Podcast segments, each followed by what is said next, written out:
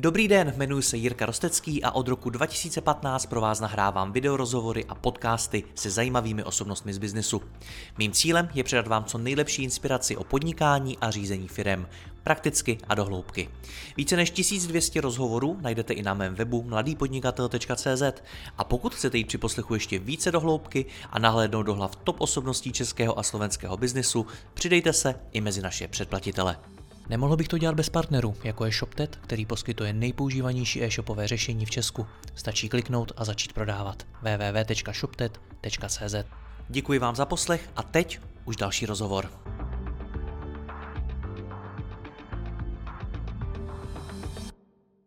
Je zlatá doba biznisu za námi? Vyplatí se dnes ještě zakládat nové firmy? A kde leží největší příležitosti pro nové startupy a budoucí podnikatelské hvězdy? O tom si budu povídat se dvěma zkušenými a skvělými hosty. Prvním je Andrej Kiska, který je zakladatelem nebo investorem několika firm a současně byl i jedním z hlavních partnerů investorské skupiny Credo Ventures. Andrej, já tě vítám zpátky, ahoj. Ahoj. A doplní nás Vítek Horký, který založil, vybudoval a úspěšně prodal společnost Brand Embassy a dnes se v rámci organizace Czech Founders věnuje primárně podpoře a investicím do českých startupů. Vítku, vítám zpátky tebe, ahoj. Ahoj Jirko, díky za pozvání. Já moc děkuji vám. Vy jste oba dva, pokud jsem to dobře počítal, teď mě opravte, v biznisu začínali někdy před 15 až 20 lety. To znamená, už tam fakt máte moře zkušeností. A mě zajímá, jestli to tehdy bylo jiný, Vítku. Bylo? Jak to říct, že už jsme starý. Uh, že už máme zkušený, ale zkušený. zkušeností. Uh, no, jiný, jiný to z mého pohledu bylo tím, že u mě fungovala ta jako mladistvá totální neznalost. Takže já jsem prostě začal podnikat jenom kvůli tomu, že jsem chtěl něco dělat a mít za to nějaký jako extra cash, abych si mohl koupit Hifi věž nebo Walkmana.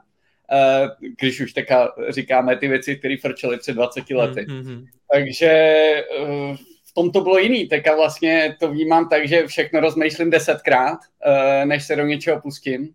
Takže z, z určitého pohledu to vnímám, že to mám teďka o trošku těžší, i když samozřejmě ty zkušenosti, znalosti a kontakty mám teďka neporovnatelně jiný, než jsem měl před těma 20 lety, když mi bylo 17. Takže je ta nerozvážnost, když to tak nazvu, teda důležitá, to, co jsi měl na začátku? Pro mě rozhodně byla. Já jsem za to strašně rád, že jsem šel do věcí prostě po hlavě a že jsem v té době začal podnikat na živnosták mýho táty. Eh, svátek pro mě byl vždycky, když jsem mohl vydat fakturu, dát ji do obálky a poslat ji klientovi. To pro mě bylo prostě super. Eh, bylo pro mě super to, že jsem se mohl potkávat s lidmi, kteří byli mnohem starší, v biznisu byli dlouho, a já jsem nějakým způsobem pro mě mohl být relevantní a učit se od nich, takže já jsem si to strašně užíval. Hmm. Andrej, bylo to i pro tebe jiný na začátku a dnes? No, my keď sme začínali v Krede, tak e, vlastne každá naša prezentácia mala prvý slajd, že čo je to startup a aký je rozdiel medzi startupom a SMB a čo je venture kapitál a na čo to je. Eh, a v tomto vidím prostě jako rozdiel eh, svetelných rokov, hej, v tom, aké to bolo v tom čase a aký sofistikovaný minimálne ten startupový ekosystém je dnes, to znamená, čo tí podnikatelia vedia o tom, čo to startup je, ako sa startupovať má a ako nemá a na čo venture kapitál, takže vidím tam nejaký obrovský posun v know-how určite. A bylo pro, to pro tebe osobně jiný z hlediska toho, jak si k tomu biznesu přistupoval? Uh, no aha, tak uh, pred 10 až 15 rokmi aj startup si prechádza tou fázou, že najskôr musíš vytvoriť nejakú kategóriu, v ktorej operuješ. Naša kategória bola venture capital. A na jednu stranu sa ťa pýtajú investori, na čo ten venture capital je, a na druhú stranu sa ťa pýtajú tie startupy, prečo by som mal od teba brať nejaké prachy. Hej? Takže uh, v tomto tá prvotná časť tej kariéry bola trávená tou osvetou, a dneska sa to určite posunulo v tom, že v tom čase sme tam boli teda ako sami, v zásade ako jediný venture kapitálový fond okolo a dneska už ich je ako hub po daždi a, a z tohto pohľadu už myslím, že človek nemusí vysvetľovať, čo to je venture kapitál, skôr musí vysvetľovať, prečo by mali zobrať e, e, podnikatelia peniaze od tohto konkrétneho venture fondu. Takže v tomto vnímam ako tiež relatívne radikálny posun. A vnímáte tam, pánové, i to, že bylo tehdy jednodušší přijít na to, v čem podnikat, prostě najít tu příležitost, protože toho třeba na tom trhu nebylo tolik, Vítku? Ne, já myslím, že v tomhle tom se to moc nemění, jo, protože těch problémů máme kolem sebe pořád hodně. A startupy, stejně jako jakákoliv jiná firma, má z mýho pohledu prostě řešit nějaký problém. Nějaký reálný problém, který máme nejlépe kolem sebe, který se nás osobně týká, který, který poznáme ten problém do hloubky a řekneme si, chci ten problém vyřešit. Jsem angažovaný člověk, řeknu si, chci být součástí řešení toho problému a nejenom ten, který na ten problém nadává. No a jako pokud si budeme myslet jednou, že jsou všechny problémy vyřešený, tak hurá, ale my, nemyslím si, že to, tohle to někdy nastane, takže dokud jsou problémy, tak jsou příležitosti pro startupy. Hmm. Andrej, ty se v tom prostředí pohybuješ i jako investor, nejenom jako founder. Tak když bys teď měl jít a založit nějaký nový startup, viděl by si hodně příležitostí, nebo už máš ten pocit, že prostě toho na tom trhu je hodně a že většina těch problémů je vyřešená? No vzhľadom na to, že zrovna teraz som odišiel a startup zakladám, tak si myslím, že tých príležitostí na tom trhu aspoň nejaké musia byť, dúfam, pretože iné som si fakt zle vybral. A podľa mňa sa tá doba bude pre hlavne technologické firmy už len zlepšovať, pretože tá, ten muž zlo, tá miera tej inovácie uh, rastie exponenciálnym, uh, exponenciálnou krivkou a vďaka tomu sa otvárajú nové, problém, nové riešenia na existujúce problémy exponenciálne rýchlo.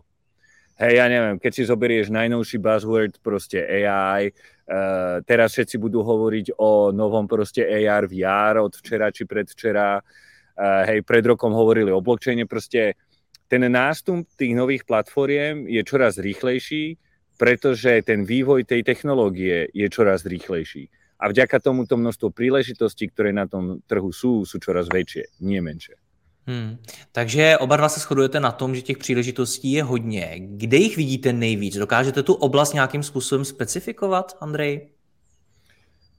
Podľa mňa sú na to také dve uh, školy pohľadu, hej, alebo dva úhly. Jeden je, príde proste nejaká nová platforma a tá je teraz hot a tam ideme robiť startup, hej. Momentálne je to asi AI, podľa mňa tá ďalšia bude teraz proste nejaké aplikácie nad uh, novým headsetom. Takže ten, uh, ten prvý uhol pohľadu je, čo je zrovna hypované, tak tam by sa mali tvoriť startupy. Druhý uhol pohľadu je, že technológia si prechádza nejakým hype cyclom, a, ktorý typicky je, že nejak všetci si predstavujú, aké to bude super. Hej, to sme teraz v tejto fáze s large language modelmi, kde si ľudia hovoria, fú, tak toto bude fungovať proste na všetky možné vertikály proste na svete, zásadne to ovplyvní, jak, jak budeme vnímať svet. Potom vždycky tomu sa hovorí uh, peak of uh, inflationary expectations. Potom to celé ako opadne, a všetci hovoria, no tak to bol zase ďalší hype a nič z toho není, nič z toho poriadne nefunguje, proste všetko funguje tak trošku, ale furt sa to pokazí, takže je to vlastne na nič. To je zase fáza, v ktorej sa dneska nachádza blockchain. A paradoxne, potom typicky prichádza tá fáza, keď tá technológia už je dostatočne vyspelá na to, aby sa vedela niekde ako reálne nasadiť a na niečo reálne používať. A prekoná ako keby ten opad z toho hypu, tu prekoná tú depresiu a dostane sa do nejakého normalizovaného štýlu, kde sa to proste používa ako ďalší technologický stack, ktorý využívaš v tom startupe. Hej. A tento uhol pohľadu hovorí, že vlastne tie najviac sexy príležitosti sú v uh, odvetviach, ktoré väčšina ľudí považuje za prežité hypom. Hej, čiže dneska by to bolo proste blockchain. Podľa mňa najzaujímavejšie príležitosti dneska v blockchaine, pretože všetci hovoria, že to je bullshit, že to nič nerobí Eh, že už máme ten hype za sebou a to je typicky ta fáza, keď sa najdú ako tie use casey, na které to může být zaujímavé.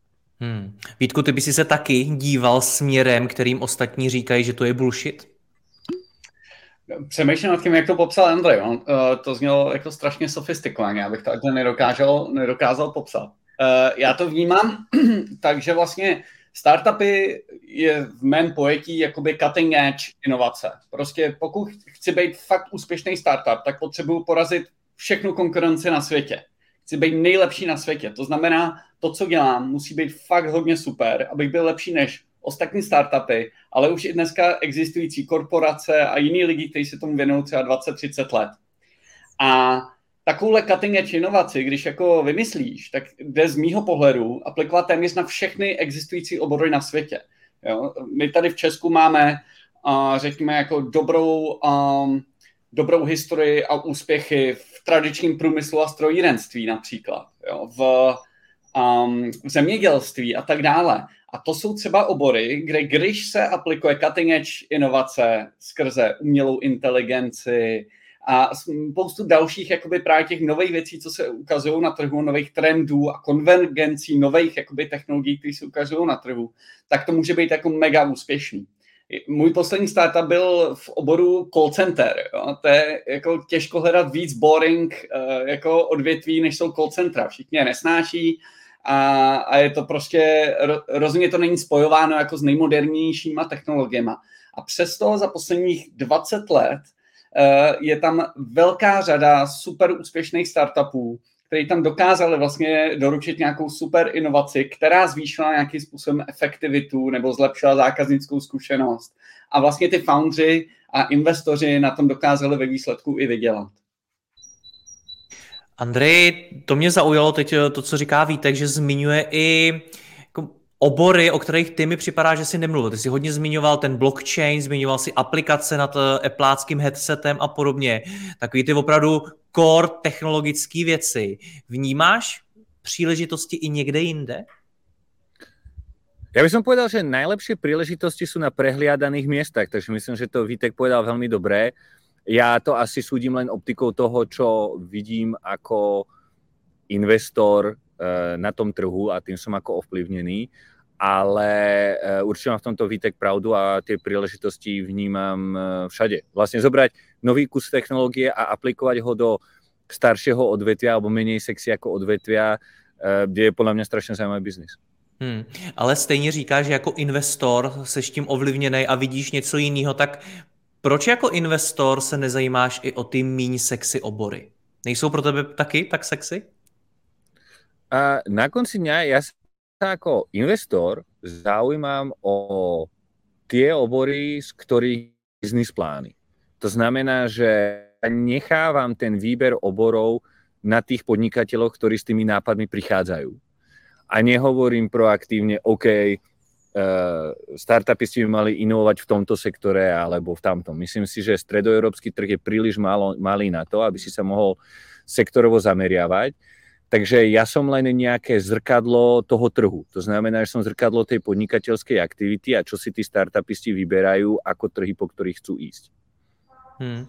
Jak to z vaší zkušenosti vůbec vzniká? Jak se hledají příležitosti na trhu, Vítku? No, to je zajímavá otázka. Já, eh, já popravdě sám jsem to nikdy neměl tak, že bych si jako řekl strategicky, teď si vyberu prostě obor, ve kterým si myslím, že nadcházejících pět až deset let bude jako nejvíc příležitosti a do toho já půjdu. Já si do toho takhle jako nedokážu nakoupit. Jo. Takže eh, to, co jsem doposud dělal, nějaký tři, čtyři firmy, které jsem měl v minulosti a to, čemu si věnuju dneska, je spíš jako nějakým způsobem uh, země vychází z nějakých jako dlouhodobých věcí, o, o kterým jako emocionálně hodně jde, aby se zlepšily. Jo? Ať už je to, já nevím, třeba teďka vzdělávání nebo podpora podnikavosti nebo něco takového. A tím pádem uh, se na to nekoukám asi tak strategicky, jako bych měl. Možná tím trošku snižuju tu šanci, že to může být jednou jako velký, nebo že budu maximalizovat impact. Na druhou stranu si myslím, že mi to pomáhá v tom, že když se zrovna tím organizacím nedaří a tak pořád tam v tom mám to srdce a neodejdu od toho. Takže jako projdu těma pravidelnýma jako uh, spodníma stranama těch sinusoid, který v tom startupu pravidelně uh, jsou, tak, uh, tak v nich prostě projdu, protože v tom mám prostě to srdce. Což třeba hmm. člověk, který možná to bere jako víc strategicky, tak třeba neudělá. Ale nevím, já v tom tu zkušenost takovouhle nemám. Andrej, funguje vůbec ten strategický přístup, to, jak Vítek říká, nakoupit se pro nějakou myšlenku jenom protože má z nějakých důvodů asi největší potenciál do budoucna? Ja v zásade zakladám startup na tej premise, ale sám si nie som istý, či to funguje. Eh, asi to zistím až neskôr, ale čo by som ti povedal určite, je, že keď sa pozrieš napríklad na chalanov z Roundu, a toto vidím ako často v startupoch, tak si povieš, by som chcel ako riešiť vlastne ako môj problém alebo som užívateľ toho produktu, ale vlastne nepoznám ten dôvod, prečo ten produkt dneska nefunguje, prečo ho tí konkurenti, tí existujúci hráči dneska nerobia. Typicky kvôli tomu, že ten trh tak dobre nepoznám a vďaka tomu, že som ľahko naivný nad tým, ako ten trh funguje, tak som ochotný si odkusnúť nejaké sústo, ktoré by si tým, ktorý ten trh pozná veľmi dobre, neodkusol, pretože by si povedal, že fú, tak to je mega komplikované, to proste nejde. A preto tá kombinácia toho, že riešiš niečo pre seba, ale aplikuješ to na trhu, ktorý tak dobre nepoznáš, môže vlastne doniesť tu ako čerstvú perspektívu. Ten dôvod, prečo sa na ten problém pozeráš inou optikou ako tí existujúci hráči. Takže podľa mňa určite ide ísť do sektorov, ktorých nie si doma a, a myslím, že v nich dosť pomáha, ale keď riešiš nejaký problém, ktorý by si sám používal, alebo minimálne proste poznáš ten zákaznický set intimně dobré, pre ktorý ten problém riešiš. Hmm. Ty si na ten svůj startup přišel jak? Uh, takže som išiel na podcast a povedal som, že mám dva startupové nápady a na to sa mi ozvali jedni chalani, ktorí z hodou okolností v tom odvetví pôsobili a povedal, že hele, že my v ňom operujeme tiež, tak poďme si porovnať poznámky a prišli sme na to, že ja o tom Space nič neviem, ale mám nejaké kontakty a oni zase poznajú ten Space a možno nemali tie isté kontakty a tak sme sa ako dali dohromady. Hmm. To by som nikomu mě... nedoporučoval ako začiatok startupu, hej. Proč ne? Nechoďte na podcast hovoriť, že máte prostě tri myšlienky s očakávaním, že sa vám ozve prostě jako někdo, kto vám ako pomôže to dotiahnuť. A proč ne? Kvůli tomu, že se neznáte, nebo je tam zatím něco jiného? No myslím, že šance, že sa ti ako e, skutočne niekto ozve na to, že a človeče, to je dobrý nápad, vieš čo, ja o ňom viem strašne veľa, tak ti s tým idem pomôcť, že som mal prostě ako fakt šťastie, hej. Nemyslím si, že je to moc hmm. systematická cesta, ako tvoriť startup. Hele, ale mně to přijde super, jo, protože spoustu jakoby vlastně founderů se mě uh, pořád ptá, jako jak hodně mají být jako secretive o tom, že plánují nějakou jako novou věc, jo. protože to může být tak jako velký, to zboří svět, tak přece o tom nebudu mluvit jako se svýma kámošema nebo be, eh, jako potenciálníma lidma do, do týmu, partnerama, zákazníkama. Mají strach, že jim to někdo ukradne, ten nápad. No jasně, a přitom jako z mého pohledu, pokud se tady zrovna nevytváří nová jako atomovka nebo něco takového, tak uh, proč o tom nemluvit? A to, co si udělal ty, mi přijde až jako extrémní vlastně případ, že jsi to řekl takhle jako hodně veřejně, ale je to důkaz toho, že, že to funguje. Nebo může fungovat. Ja, som, ja som mal vždy ten názor, že uh, na konci dňa uh, nápady sú ako jednoduché a exekúcia je to, čo sa ako ráta. A aj ten nápad, ktorý sme mali ako na začiatku, to bolo v januári tohto roku, je proste o 10 iterácií ďalej od toho, kde to bolo, hej. Takže ja som všade chodil. Vlastne spôsob, akým ja som urobil uh, môj biznesový nápad, bolo, že som si dal niečo do PowerPointu, ako nejaký nápad, a ten som proste zobral do Silicon Valley a všetkým som hovoril o tom, čo by som chcel robiť a zbieral som čím viacej nápadov a jeden chalan mi dal nejaký feedback na to naspäť a ten som si hovoril, hm, to je celkom dobré a prišiel som domov a vlastne som všetkým hovoril, no a teraz mám dva nápady a neviem si vybrať a tak som išiel do toho podcastu zrovna v tom mindsete a tam prostě ako padli títo chalani mi kvázi do lona, ktorí o tom ako vedeli veľa a to mi pomohlo si prostě vybrať ten nápad a vytvoriť ten ako pôvodný tým, hej. Takže ja som robil vlastne ten presný opak toho byť secretive. Bol som prostě ako mega transparent a vlastne mi to ako strašně pomohlo na tej cestě. Vítku, tvůj příběh z Brand Embassy, případně ale klidně i z Czech Founders a, a tak byl podobný? Hmm, já, zaprvé to bylo to, co Andrej vlastně popisoval, že my jsme v Bentem asi začali dělat digitalizaci kontaktních center, aniž bychom v té době věděli, že budeme dělat digitalizaci kontaktních center. My jsme si v té době mysleli, že děláme nějaký social media marketing tool a jenom jsme vlastně jako zjistili, že to potom používají lidi, ne který jsme si mysleli, ale nějaký lidi v call centru, tak jsme se tam jednou šli do toho call centra podívat. Zjistili jsme, že je to svět, který vůbec neznáme, ale který vlastně jako tak trošku čeká jako na nějakou velkou disruption a nám vlastně pomohla ta neznalost toho, že jsme do toho prostě jako vešli úplně jako uh, bez znalosti toho, že už tam jsou nějaké jako zavedené pořádky po desítky let a pomohlo nám to. A i řada dalších firm, které vlastně jako disruptují ty, ty staré obory, i třeba ty call centra, jako je třeba Šimon Vostý z Whiteiku, kterou uh, prodal Twilio velmi úspěšně a teďka v tom oboru buduje další startup. Tak to, to je právě tohle ten jako fresh mind do nějakého jako starého oboru, trošku fosilního, tak uh, mi přijde super. Hmm. Takže já jsem to takhle měl. Když se zamyslím nad vašimi odpověďmi, tak oba dva vás spojuje to, že vy jste o tom vlastně vůbec nic nevěděli. Ty teď Vítku popisuješ to, ale my jsme dělali něco pro call centra, ale pak jsme tam přišli a zjistili jsme, že tomu světu vůbec nerozumíme. Andrej zmiňoval, že někde v podcastu něco řekl, zavolali mu uh, dva nějací podnikatelé a, řekl, a Andrej zjistil, hele, já tomu taky vlastně vůbec nerozumím. Je, co si z toho mám odnést? Je, je, to je úplně zvláštní otázka, ale je důležitý tomu na začátku nerozumět? Já možná jenom jako, já jsem nerozuměl tomu oboru těch call center, ale měl jsem v té době za sebou background asi 12 let vlastně budování marketingové agentury a využívání... No, ale bavíme se o tom oboru, pro, jo, protože a... se vlastně povídáme si o tom, kde najít tu příležitost. Jo, jo, jo. A přijde mi, že oba dva jste ji našli v oboru, kterýmu jste vlastně nerozuměli. Tak je, je, je ta, řekněme, neznalost nebo neskušenost podle tebe, Vítku, důležitá? Hele, já vlastně hrozně moc věřím jako v konvergenci různých vlastně věcí dohromady. Jo. A já nevím, Steve Jobs tomu podle mě říkal jako connecting the dots, jo. A to určitým způsobem je tohleto, jo, že já sice mám nějaký, jako, já mám znalost problematiky nějakou, já rozumím tomu problému, ale přicházím s přístupem, který zatím jakoby nebyl nějakým způsobem třeba známý, nebo se mu věnuje jenom hrozně málo. Tak to věřím hodně. To byl vlastně příběh Brent Embassy. Určitým způsobem se to teďka snažím aplikovat i, i do mý jako další činnosti. Takže není to totální neznalost, to si myslím, že je jakoby špatně. Podle mě jakoby startup founder naopak má té problematice rozumět jako strašně, strašně moc. To má být expert na ten problém. Ne možná expert na řešení, to se stane časem, ale expert na ten problém rozumně by měl být z mýho pohledu. Hmm. Čemu by měl rozumět founder podle tebe, Andrej? No a podľa mňa to Vítek popisuje presne, hej, že na konci dňa e, problém veľa zakladateľov je, že sú technokratickí. To znamená, že ja vymyslím proste nejaký cool kus technológie a potom idem hľadať proste, koho problém to rieši. To je taký akože klasický napríklad ako blockchainový a východoeurópsky problém všeobecne. A e, v tomto je strašne dôležité pre toho zakladateľa mať tú ochotu a zároveň tú empatiu sa s tými zákazníkmi o tých problémoch neustále baviť. Keď si zoberieš, čo je rola toho CEO proste na nejakom ako začiatku toho startupu, tak je to hlavne proste predávač. Hej? Ty predávaš zamestnancom, eh, existujúcim, budúcim, predávaš investorom a hlavne predávaš zákazníkom.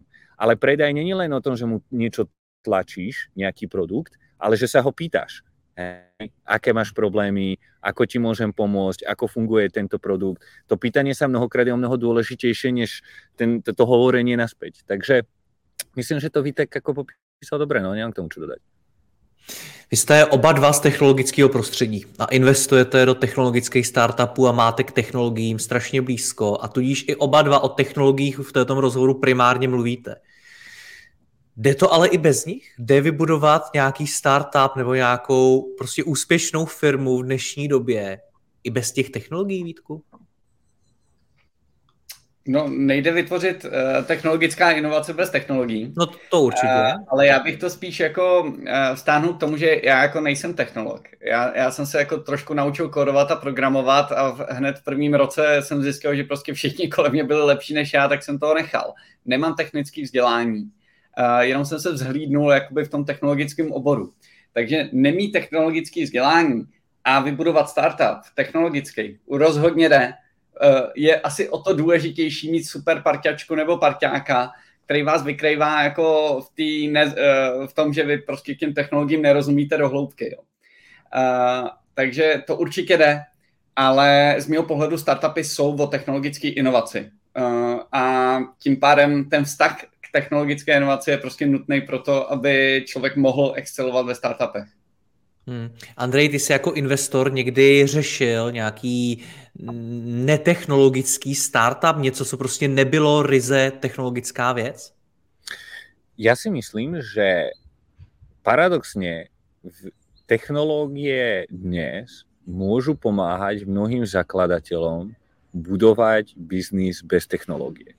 Že keď si zoberieš e-commerce, proste, hej, predávam tenisky, tak dneska proste musíš sa venovať nejakému marketingu, ako to predávať, ako robiť logistiku. Ale keď vidíš, kde sa ten trh hýbe, tak logistika e, bude čoskoro drvivou väčšinou automatizovaná. Marketing drvivou väčšinou automatizovaný. A ten paradox tej vyspelosti tej technológie dnes je, že podľa mňa už aspoň za pár rokov bude dostatočne vyspelá na to, aby človek, ktorý napríklad predával tenisky, vedel, že hm, marketing, tu stlačím nejaký gombík, začne sa to proste ako predávať. Tu stlačím druhý gombík a začne sa to expedovať. A to, kde ja vyhrávam alebo prehrávam ten biznis, je na tom produkte. Konečne sa môžem venovať čas tej teniske alebo čokoľvek, ako predávam. Takže z tohto pohľadu si myslím, že moja odpoveď má asi dve, dve roviny. Na tej prvej, podľa mňa neexistuje biznis, ktorý nepoužíva technológiu, aby sa ten biznis robil lepšie. Na druhej strane tie najlepšie biznisy budú používať tú technológiu do tak veľkej miery, že už na ňom nebudú musieť uvažovať a budú uvažovať len o tom produkte, ktorý mnohokrát technologicky není. Hmm. Ty osobně máš k těm technologiím jak blízko? Umíš programovat, něco vyvíjet a tak? Ještě ďalej jako Vítek. Ne, e, já jsem. Děkuji, že posloucháte tento rozhovor. Jeho zbytek je určený exkluzivně pro naše předplatitele, kteří si mohou poslechnout i celou řadu dalších top osobností českého a slovenského biznesu. V poslechu můžete pokračovat během chvíle na mladýpodnikatel.cz lomeno předplatné. Zakoupením předplatného navíc podpoříte i moji práci a budu tak moci tvořit další rozhovory a inspiraci pro vaše podnikání a vaši kariéru. Děkuji vám, Jirka Rostecký.